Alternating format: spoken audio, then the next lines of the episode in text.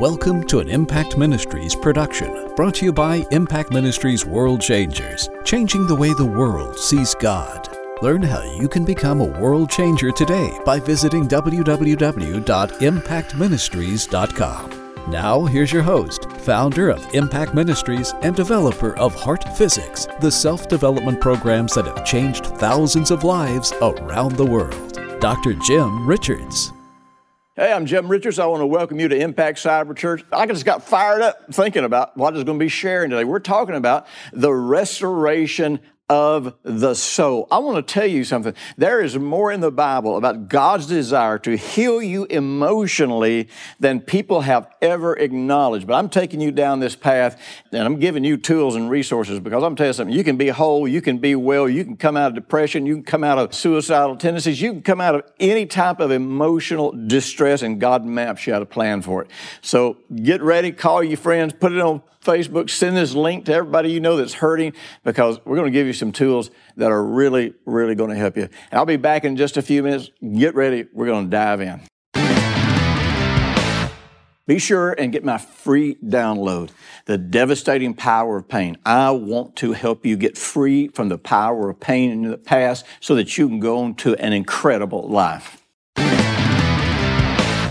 You know, we started this series out six weeks ago talking about the healing of the broken heart. We're still going there because we haven't even begun to tap into the fullness of what God wants to do to heal us emotionally. And let me remind you, Jesus came on the scene. His very first message was about healing the broken heart and basically what it would take for that to happen.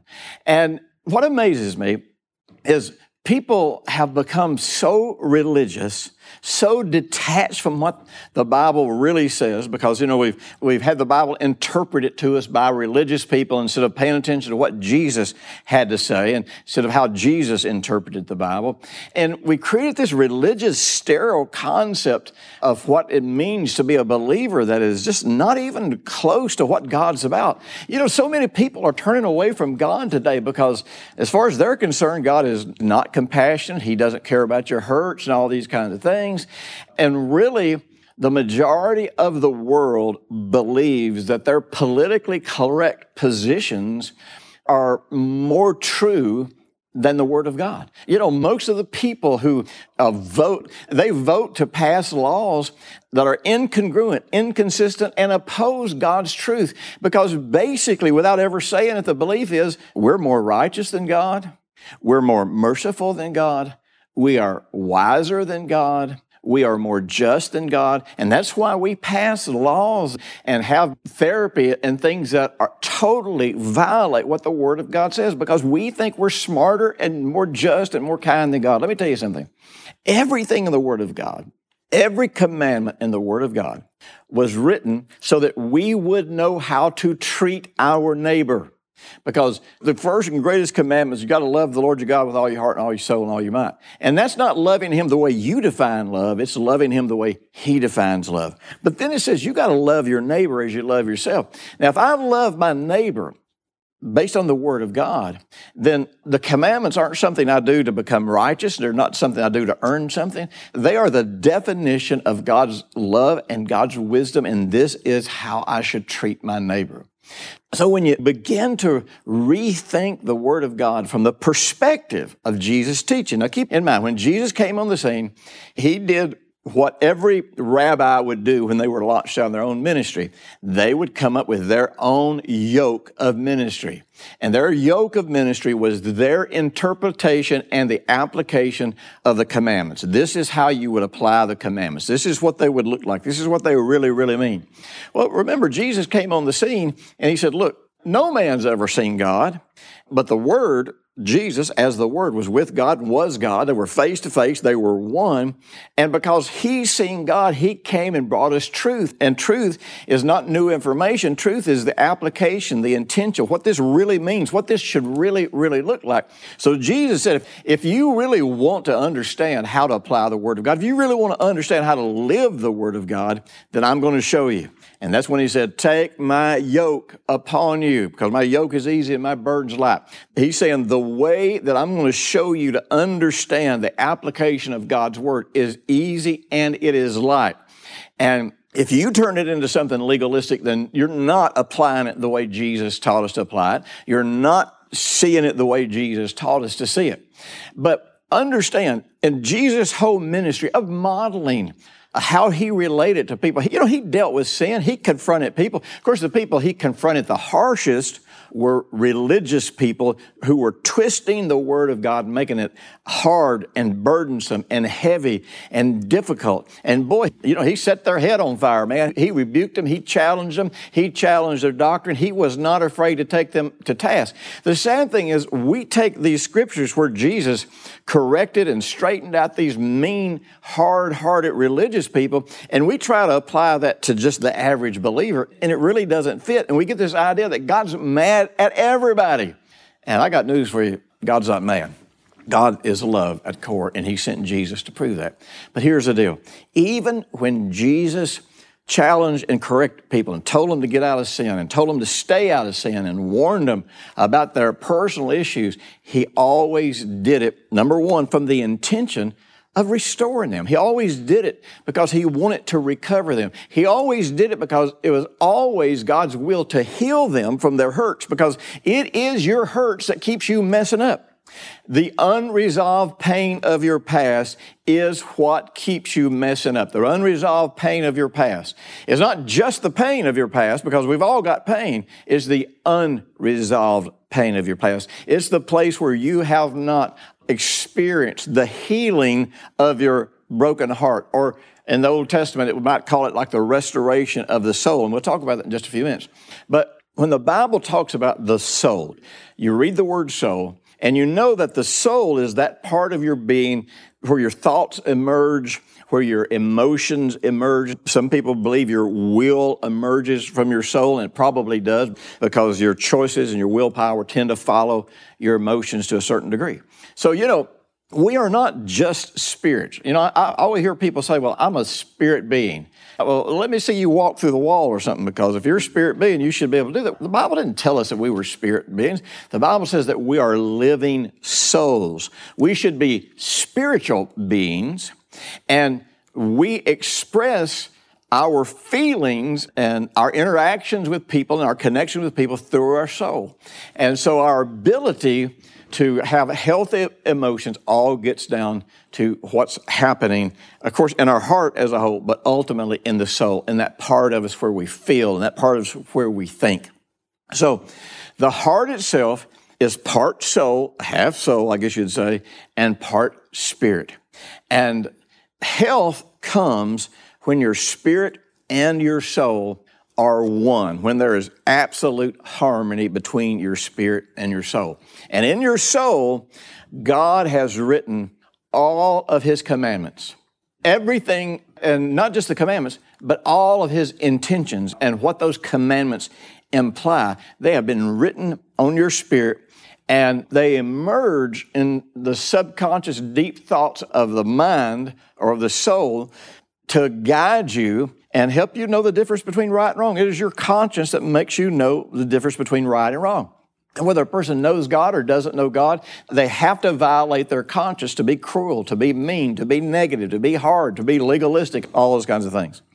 So God wants us where our heart is whole and well and strong, which means we've been born again. Our spirit is now alive to God. Our spirit now has all that God is and all of God's truth embedded in it and our soul, our mind, and our emotions are all aligned with that truth so that there is no disharmony within us. You know, Psalms 23, which is just such an incredible psalm, Psalm 23 says this It says, The Lord is my shepherd, I shall not want. Now, if you've read my book, uh, Breaking the Cycle, you know, or many of my other teachings, you know that want or lack is at the root of all of our dysfunction because sin is when we feel lack. It's when we don't feel or sense that we are who God says we are. We don't have what God says we have, can't do what God says we can do. So it says that as our shepherd, He always leads us away from want or lack. And then it begins to talk about what He does in provision for us. He makes us to lie down in green pastures, He leads us beside still waters. Those are metaphorical concepts that show us the life of easy and light. The life, when we take on Jesus' yoke, this is what our internal life should look like. But here's the key thing, and, and here's how he does this. Verse 3 of uh, Psalm 23 says, He restores my soul and leads me in paths of righteousness. Now, the legalist would say, if you'll walk down these paths of righteousness, then your soul will get restored. Well, there's some truth to that.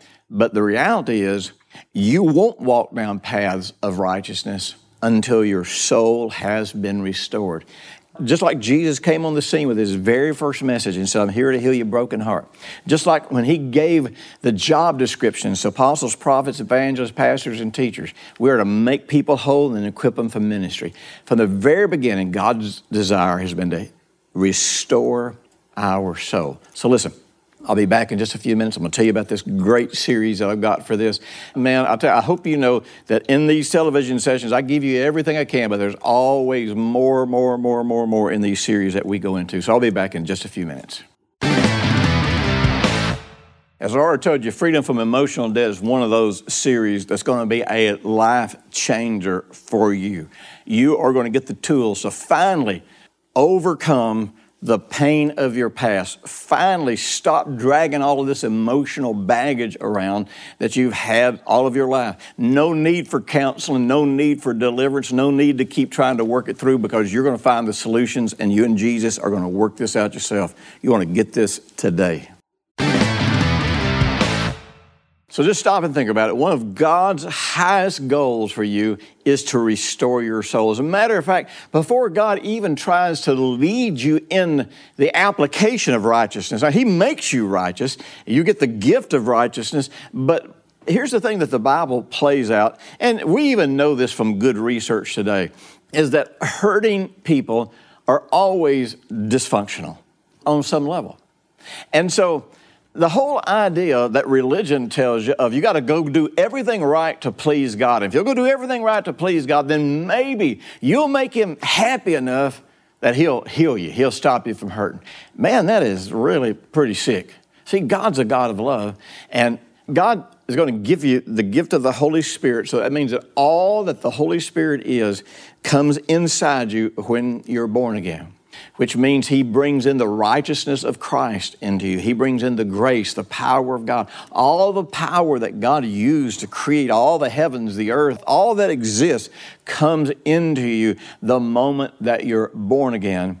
And God's first priority is that you believe in your heart what you have in Jesus. Because, see, we have this idea that when God says, you know, I want to restore your soul. We have this idea that this is some kind of magic function. It's where we have nothing to do with it. We don't make any decisions. We don't interact. You know, we don't believe. We get saved, and God is just supposed to do this stuff totally independent of how I think, feel, or what kind of decisions that I make. You know, that is just absolutely ludicrous. It is not based on any biblical model that we have in the Old Testament or the New Testament. It is nowhere in the Scripture. Matter of fact, the Scripture warns us of the completely opposite of this. You know, stop and think about it. The nation of Israel was a type and a shadow of the kingdom of God. It was an outward manifestation of what God wanted to do within us as people because the kingdom is within. God wanted the children of Israel to leave Egypt, which is a type of the world. He wanted them to leave Egypt and he wanted them to make an 11 day journey into what he called the promise, or what was called the promised land. Why they call it the promised land? Because it comes to you as a promise. It is promised to you. And so in the promised land, God said, I'm going to give you houses that you didn't build. I'm going to give you vineyards that you didn't plant, and I'm going to go before you and drive the enemy out of this land. And then I'm going to show you, once you get there, I'm going to give you the laws of the kingdom. And by governing the kingdom through these laws, you're going to be such an incredible force that all the nations of the world are going to come and they're going to bow down before you and you're going to be safe and they're going to be confounded by your wisdom and by what a wonderful nation you are. Now, all of that is a type or a shadow of what God wants to do in us. God wants us to come to Him and trust Him and make this journey from the world to the promised land. Now, going from being lost to being saved, man, that's that quick. But going from the world's way of doing things to the promised land, that's a journey that involves renewing your mind. That's a journey that involves healing that happens in your heart and coming to a place where you trust God fully and where you will follow God fully. Now, if you go into the book of Hebrews, the third and fourth chapter of Hebrews, God says something that kind of the way translations work out, it sounds much, much harder than it really is. It sounds like an indictment against God. But over and over, God says, I swore that they could not enter into the promised land because of their unbelief. Now, see, we read that and we say, God was so mad, he just made up his mind that they were never going to go into the promised land. No. He swore that they couldn't enter the promised land because of their unbelief. You see, the problem was in order for them to make it to the promised land, which was an 11 day journey, they had to trust God However, God said to handle every situation, every enemy, every opposition, every problem, they were to trust God and handle it that way so that He could bring them into this place of rest, into this promised land. But if they did not trust Him, there was nothing that He could do. And so the Bible talks about how they hardened their heart against God and just remained in this state of unbelief. And basically, they put God on trial. and Said, God, you know, can God really do what He said? Well, no, I don't think He can. So they didn't trust God. So if we don't trust God, then we won't follow God. If we don't trust God, even when we follow God, it'll be at a distance and we'll still do things the way we think they should be done instead of how He tells us to do them. That's why so many Christians struggle today. You know, there's millions, if not billions, of people that call themselves Christian. But you know what? I don't meet many people that claim to be or even want to be disciples because they have no intention of saying, you know what, this is how the Word of God says I should handle these situations. I trust God, this is how I'm going to handle it. No, I don't meet people that want to do that. I meet people that say, well, I know the Bible says that, but you know, this is the 21st century, or my circumstance is different, or my situation is different. And so the problem is we never leave the world system, so we never really enter the promised land. We never enter that place where there is rest for our soul. We never enter that place where we cease from our own labors and, and cease from straining and striving to making things happen to be able to come to that place where we labor to enter into rest. And the laboring is dealing with our unbelief. The laboring is dealing with what we believe about God, what we believe about the world, all of those kinds of things. But the moment we believe the truth and completely surrender ourselves, I got news for you. At that moment, we enter the promised land that 11 day journey that took them for 40 years can become an instant transformation for us because transformation happens when you believe. And once your soul is restored, then following him in paths of righteousness, that word righteousness just means how it should be. Following him in paths of how to get the chaos out of your marriage. Following him in paths of being healthy and more energetic. Following him in paths of being a better friend, a better father, a better daughter, a better mother, you know, a better sibling. Following them in these paths of great relationships and peace and a great life is really incredibly easy when we are not constantly being pulled away by the world system, the way the world does stuff that we are holding on to in our mind. But the key you got to know is this there's not one hardship you're going through that is God's will. There's not one pain or suffering, even if you deserve it from your past. Jesus declared the year of Jubilee where all debts are paid. And in the context that he quoted that, he's not talking about financial debts, he's talking about emotional debts. He's talking about the pain that controls and dominates your life from the past. That's all paid. You don't have to pay the emotional debt for your past. Now, there's going to be people out there, yeah, they're going to hold things against you. But you know what? God's not going to hold things against you. And you can have peace in your heart no matter what people around you are doing.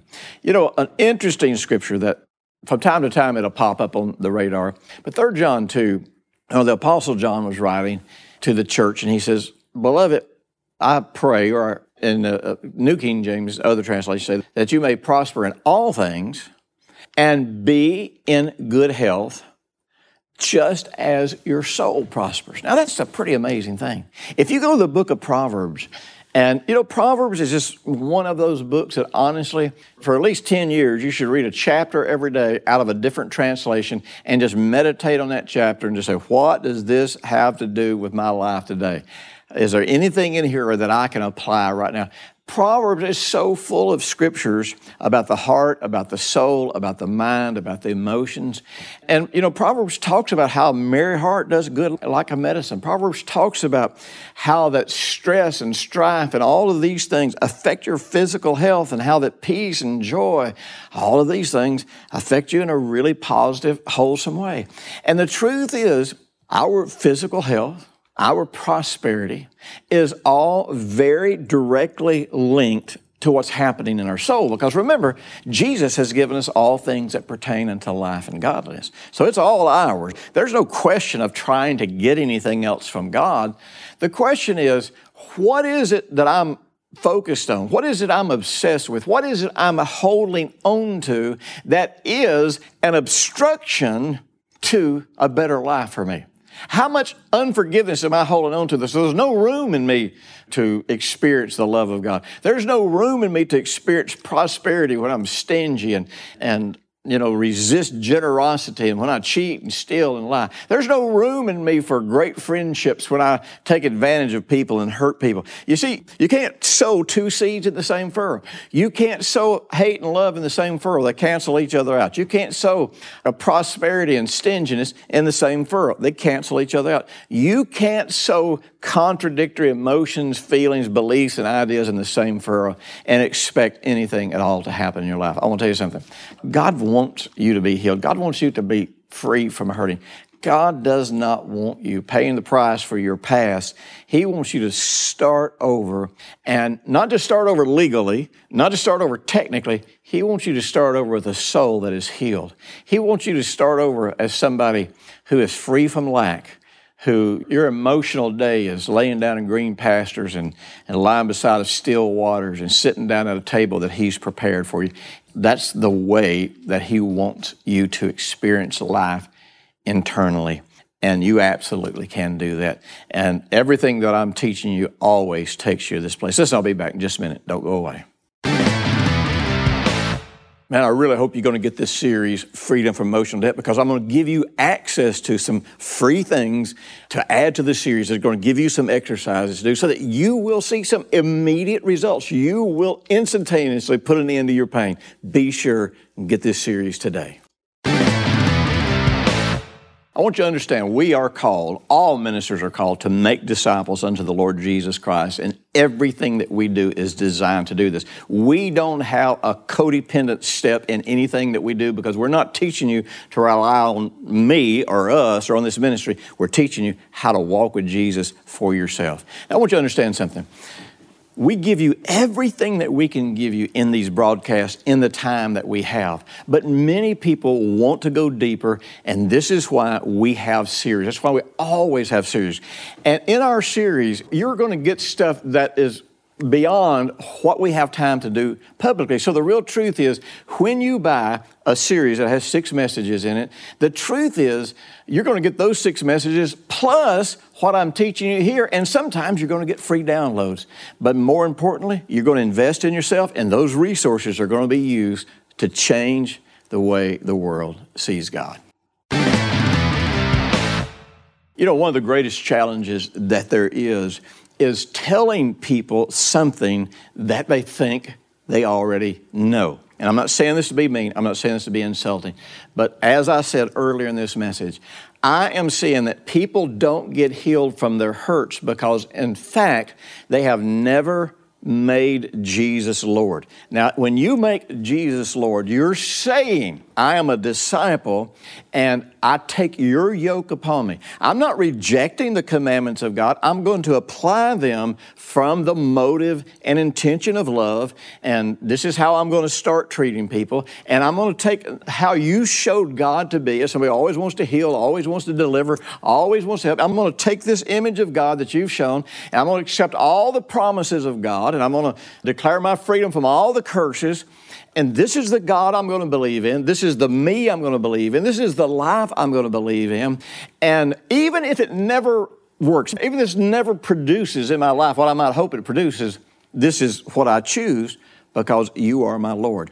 See, this is the only path to the promised land. And I'll tell you something the days that lie ahead, and it probably won't come in 2016. We might see some challenging things. I think 2016 is probably going to be a year where we get an opportunity to maybe get out of debt, an opportunity to pay off bills, an opportunity to deal with some things. And I don't know how much time we have, but I'll tell you, the Bible says today, don't harden your heart. Today, listen to his voice. Today, follow him. I want to live in the promised land today. I want you to live in the promised land today, which means my broken heart is healed. My chaotic soul, my crazy thinking, and my crazy emotions are at peace because I am making connecting to God. I'm making having a relationship with God the first and most important thing in my life. And, you know, when Jesus is Lord, really you're making the decision, nothing will hinder that relationship. It will be first above all. Thanks for listening to the weekly Impact Ministries World Changers podcast with Dr. Jim Richards. If you like what you've just heard, we encourage you to share our web address, www.impactministries.com, with friends and colleagues. Be sure to check out the resources section of our website for previous podcasts and our videos. Join us next week for another great message by Dr. Jim Richards.